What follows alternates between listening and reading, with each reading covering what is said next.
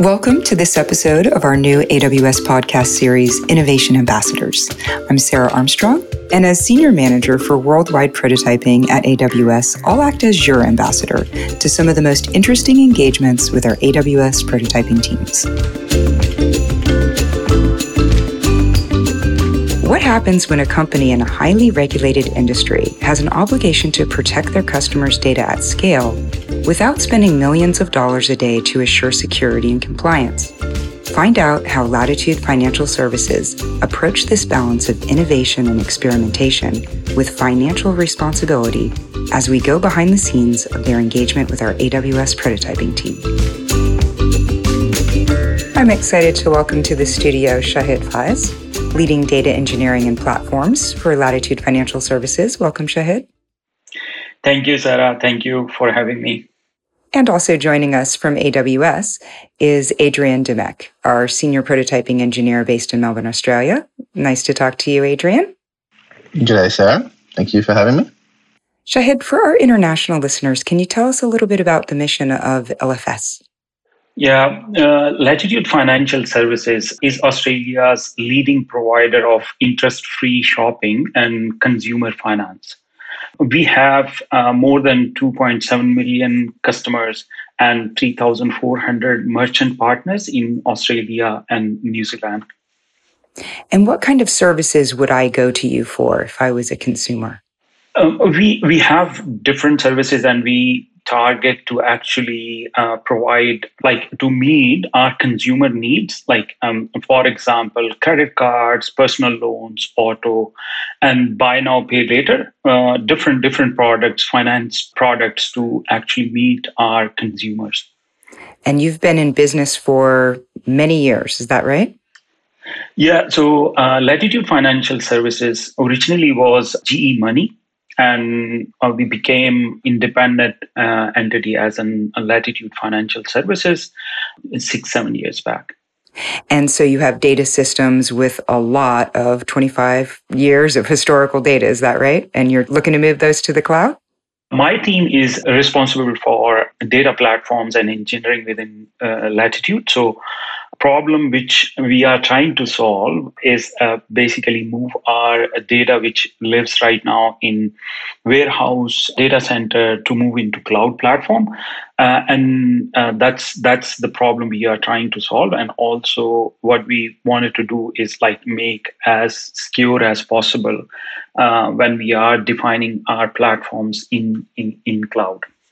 Right. So you want to bring that analytics and reporting capability of your data warehouse in a secure fashion because you have data that have P I I, right? Personally identifiable information uh, that you want to secure for your analysts. Is that right?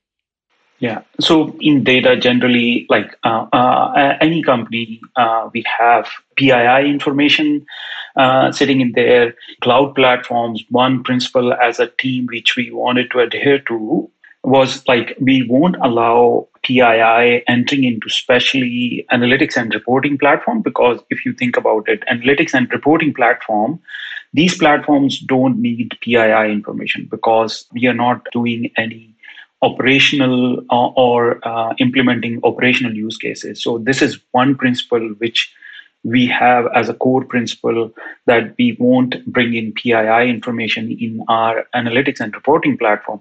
When you have this principle set in, it, it actually enables you to open up your data to, like, the team so that we can make data-driven decisions. Like, it is it is kind of like that term which we use, uh, democratize data, so that uh, you can start making data-driven decisions. So this becomes an enabling thing for us.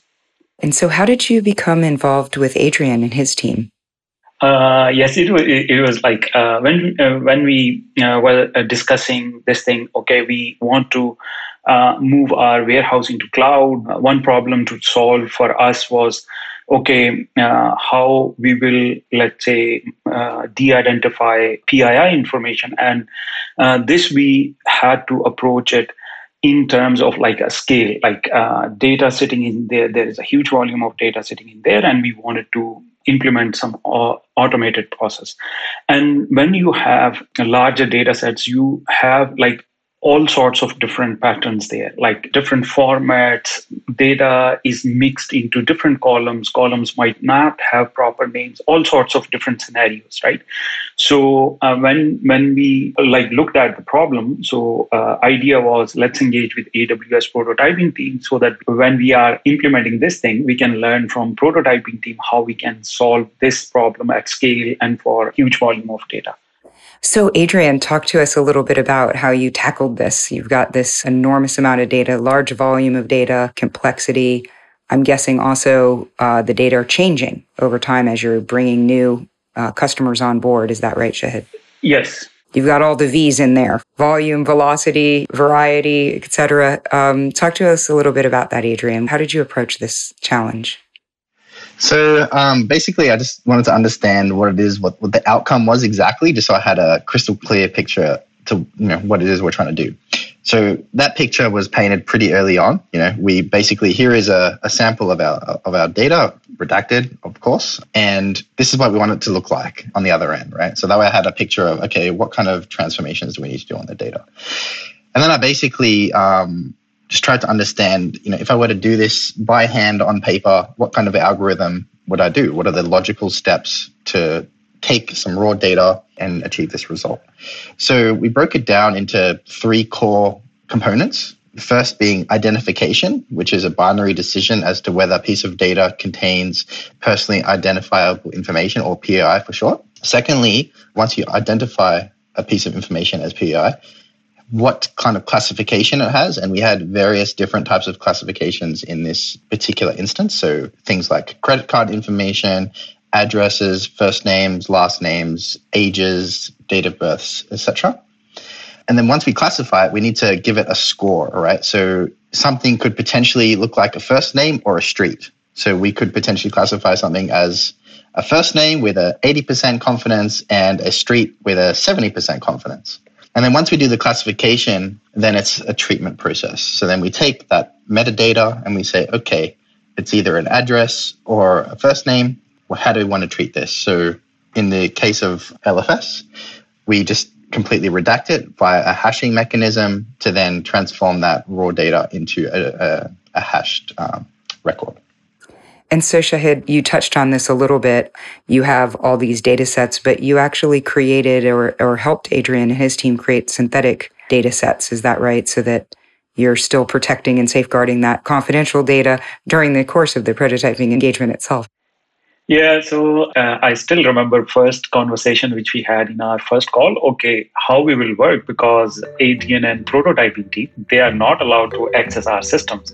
So how do we solve it? Because when we are discussing like a variety of data, it is specific to each company and each, uh, like uh, different, different scenarios for different organizations. So first line of things was like, okay, if uh, Adrian won't have access to our systems, how we will verify, test, and all those things. So first uh, conversation was, okay, how to actually create a synthetic data so that prototyping team can work on the prototype on their side and experiment with it, how it is performing. So what we did was like we shared uh, some of the patterns with uh, Adrian and team, like for example, what type of names do we have in our data sets? What type of addresses do we have? Because we are operating in Australia and New Zealand, so we have like Australian and New Zealand addresses. There is a very rare chance we'll have other international addresses, like phone numbers is another example. And also this is geographic context, but uh, other scenarios, like for example, in some tables, there were even scenarios when like because it's uh, data sitting there is old, like different patterns in some field.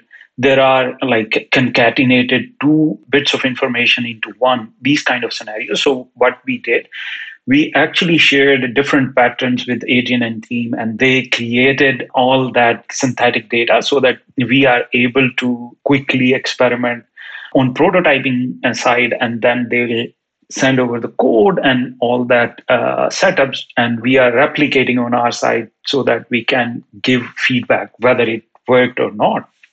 So Adrian, talk us through a little bit about uh, how you approached that and developed those pipelines to go through those steps that you talked about with identifying, classifying, treating the data.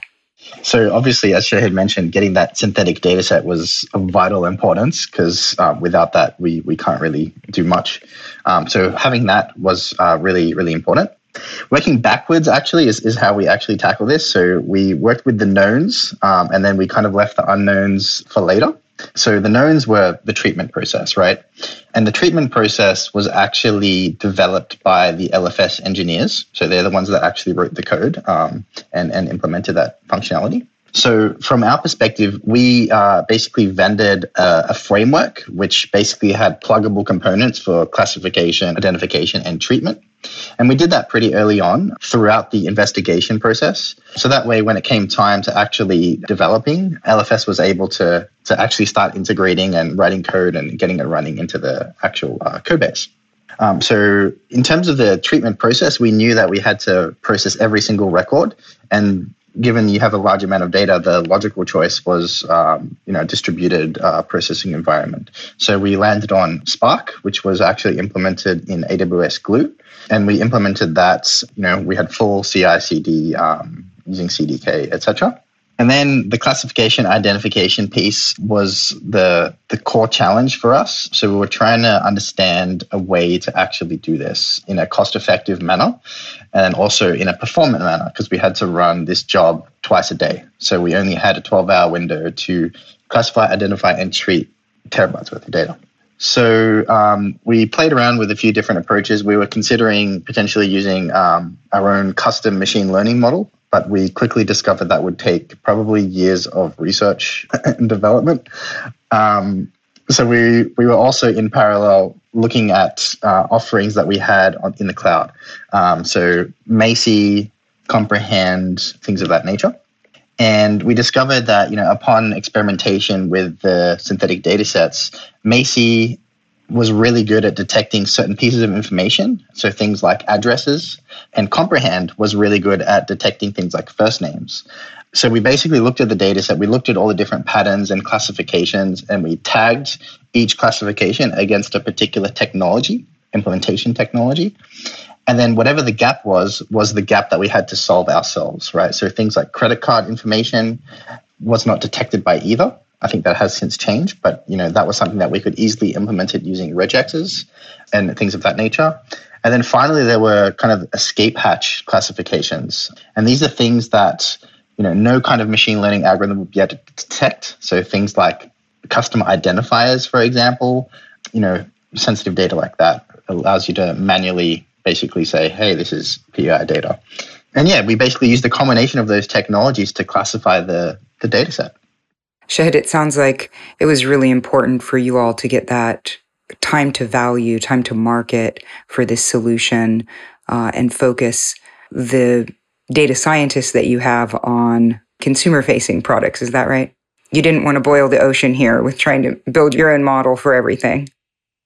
Initially, we realized if we start investing time in uh, building our own model, training that model, and that will require a lot of time and uh, that feedback uh, loop to actually mature that model. We wanted to actually focus our data science capabilities and uh, skill set more towards consumer-facing use cases.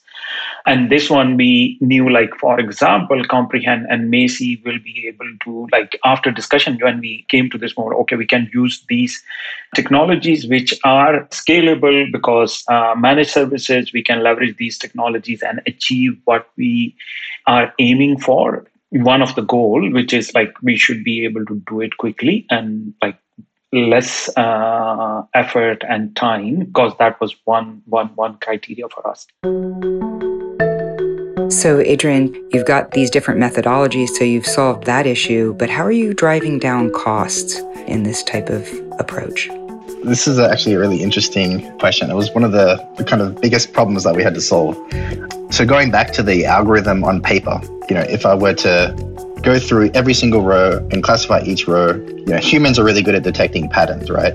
So I don't want to go through a billion rows of data myself. I'm, I'm fairly lazy, right? So I'll go through and I'll be like, okay, I've, I've already gone through a hundred rows and every single one of those rows looks to me like it's P A I data. So I have a pretty high confidence that this column is P A I data. And we apply the same principle in, in practice, right?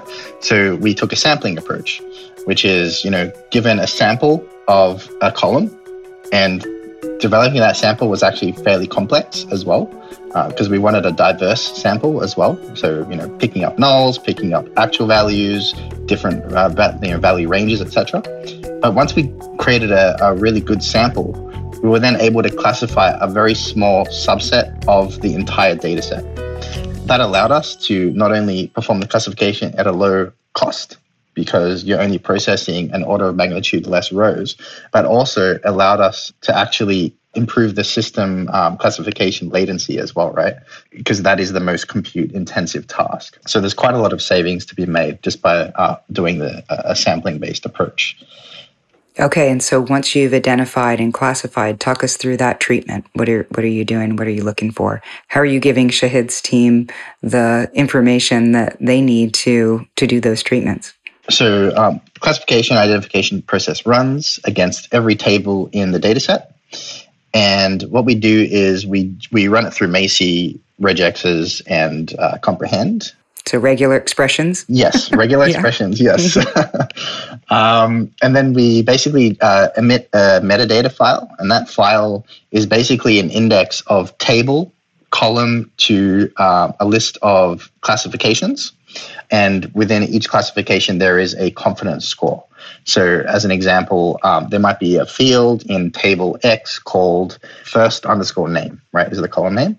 And we run it through all of our different technologies, and we determined that it could either be a first name or an address, because a lot of addresses are actually first names. And then we give that a confidence score. So first name might be seventy percent, and uh, address might be sixty-five percent, for example. We spit that out, uh, and then that is now used as an input into the treatment process along with the actual raw data. And then the treatment process kicks off. It then makes a determination as to how it wants to treat this data. So, you know, there might be a, a threshold in there. So if the confidence score is greater than sixty percent, let's just go ahead and hash this record. And then it'll emit a new record on the other side of that process with the, the hashed uh, first name. So Shahid, your team gets the metadata. We're getting the confidence scores. Talk to us a little bit about how you made those decisions about what to do. When we are getting this uh, metadata uh, information and the classification output, we are uh, we have like that decision criteria when uh, based on what score, because each classification comes with a score from zero to one scale. So uh, what we are doing, we have a threshold of zero point five, like anything above zero point five, we'll hash and uh, like treat that uh, piece of information and hash it. If there is a like a, with uh, if classification is with low confidence, then we uh, then we have uh, a certain like loop up mechanism. Okay, let's have a look what what it looks like, whether it's a P I I or not. That feedback loop mechanism, we are uh, looking at those classifications and uh, seeing if we need to tweak uh, something in the process, and that's how we are improving and actually hashing or treating the data right now. So you've got you've got the ability to do sort of custom overrides and and have the system learn from usage. And so this is all happening, of course, in the this synthetic development environment. What happened when you uh, then used it on the live data? What did that process look like? I think uh, one of the unexpected and funny uh, moment was when Adrian shared the code with me, and he was like, okay, we have uh, done this uh, sampling and treatment. Can can you run this on your real data? Because synthetic data was what they uh, what the prototyping team was generating. So when I uh, ran code for the first time, and it didn't work, and I was like, uh, like it's it's not working. It's doing nothing, Adrian. Adrian, they, it's not doing anything. Uh, is there anything wrong? And then uh, when we digged into it, it was uh, basically different scenarios. Like some columns have different, uh, those were nulls, empties, different value for representing uh, no value kind of null value mechanism. So we looked into it, and it it was a back and forth kind of a, like feedback cycle to actually, okay, this is what it is looking like. Let's debug it together. Like, what are these uh, logs? What are the stats? Can you share these stats? So that was like um, uh, like good collaboration there to actually get it to working. So Adrian, what was that like? Yeah, so we, you know, we, we started off having classification and identification being the most complex piece. And then once we started moving to, you know, production workload, that problem quickly shifted to, okay, sampling is actually now the hardest piece. Um, try, trying to get a, a, a decent enough sample to be able to process the, you know, the, the classifications was actually what was um, turning out to be quite challenging. It's always exciting then to to try to pivot your approach, right? This is part of innovation, and experimentation is always being okay to fail, right? So Shahid, where are we now? We uh, we did the prototype, and after the prototype, what we did, we actually had to integrate this whole process into our platform capability. So uh, right now we have integrated this as a platform capability. When we are bringing in data, this process is plugged into that ingestion pipeline where data comes in from Exadata data warehouse uh, into cloud. This process runs uh, as a part of our ingestion process, which does classifications and then treats the data before it becomes data becomes available to our analytics and reporting platform. So uh, we have promoted this prototype after some work, uh, productionizing it in, into our production environment. So right now we have onboarded few schemas and uh, I would say a few hundred tables uh, onto this process. And Uh, what we are doing right now is we are uh, doing analysis, how it is performing, monitoring it, and then we are uh, slowly ramping up the number of tables and the schemas uh, on this process. Are your data analysts and data scientists finding it then easy to garner insights now the data are eventually going to all be in one place, right? Yes, uh, this this was this was one of the main target, like um, because data warehouses are where where all the legacy data sets or or, or the systems are uh, data sets are living. Some like new systems, like which are cloud native, we are already landing into uh, our cloud platform. This was like uh, bringing that a warehouse into the cloud in the same place so that uh, data analysts and report developers can have access to uh, all the data sets in one place, because that makes uh, their life easier. And uh, having this process, like, because we are treating the data and we are hashing the P I I, uh, it, it it is like uh, for us, it enables us to have that culture of democratized data. Anyone who Uh, needs access to certain data set, they can request access and get access without us thinking about uh, that complex process. Okay, this data has P I I. It should be available to only this set of people, not this set of people. So that decision-making becomes super easy for us. You need access, there is your access. It's because we are not, from privacy perspective, from compliance perspective, we are taking measures at the front gate, like before data lands into the platform. So uh, yes, it is helping us to actually establish that culture where anyone will have access to data and then they can make decisions or help business make decisions based on the uh, data sets. So what would you share with our listeners about this journey that you've taken? I think uh, it was a really good experience uh, working with prototyping team, especially their skill set and the approach and uh, like uh, the collaboration. I really, uh, as a as a team uh, in L F S, we really enjoyed that because the focus and solving the problem from goals perspective, that was uh, really good. And I think for me, from technical perspective or solution perspective, I think um, using services like Macie, Comprehend, pivoting to this approach, when we started that, we'll uh, start creating our own machine learning model and quickly pivoting to this approach. That was kind of a aha moment for me because one, instantly we can say we can uh, scale like to any complexity and the volumes, because these are A W S managed services.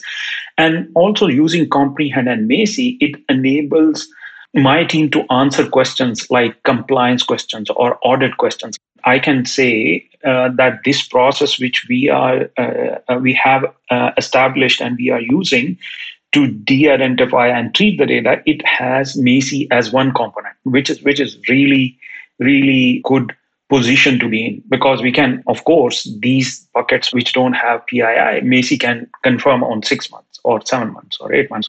By using these services, I can answer uh, a compliance and privacy question from different angles, not just singularly answering this treatment and classification problem from a holistic uh, point of view. These are Lego pieces. If we think about it, like these are Lego pieces which we have put together to actually achieve an outcome. And at the same time, it's answering questions from a wider uh, perspective, not a single perspective. How about you, Adrian? What were your takeaways or, or learnings from, from this engagement? I would just say, don't be afraid to fail. And um, with every failure, you can always pivot and turn it into a success like we did here at, at L F S. Um, and then just echoing on top of Shahid's, you know, Lego analogy, don't be afraid to experiment with different services, um, different products, open source, whatever it may be. If, you know, you have a problem and you think something may work, try it out. Um, invest, you know, a few hours. Uh, if you get some great results, then it's a few hours well spent. If not, then you can take that learning and apply it elsewhere. I love that building block approach, uh, not having a monolithic one-size-fits-all, right? And that that seems to be a key learning from, from how you all approached even the complexity of your own data. For me, it helps answer the scale question as the very first step, because mm-hmm. you are leveraging these, like uh, Adrian mentioned earlier on, like uh, treatment. Uh, we, we knew treatment will have to happen every single row in each table and schema. Approaching that uh, with the distributed system was like, okay, we are answering those questions uh, at the very uh, first step, and which, which makes these problems complex because of the scale. And if you are approaching these problems from like scale perspective and design your systems from uh, on top of distributed platforms, that that becomes a kind of a natural thing uh, to handle uh, huge data sets. Fantastic advice uh, to share with our listeners who might be considering their own journeys here. So thank you so much for being with us, uh, Shahid, and sharing L F S's approach. Thank you so much. Thank you so much. It, uh, I really enjoyed this uh, conversation. Thank you for having me. Absolutely. And Adrian, always great to chat with you. Thanks for being here. Thank you. I'd like to thank our listeners for coming on today's journey with us. Innovation Ambassadors is a production of the A W S Media Series. Look for future episodes of our podcast on Apple Podcasts, Spotify, Stitcher, or your favorite streaming platform. If you have ideas for future episodes or comments on this one, send us a tweet at hashtag A W S Innovation Ambassadors and share your thoughts. Thank you.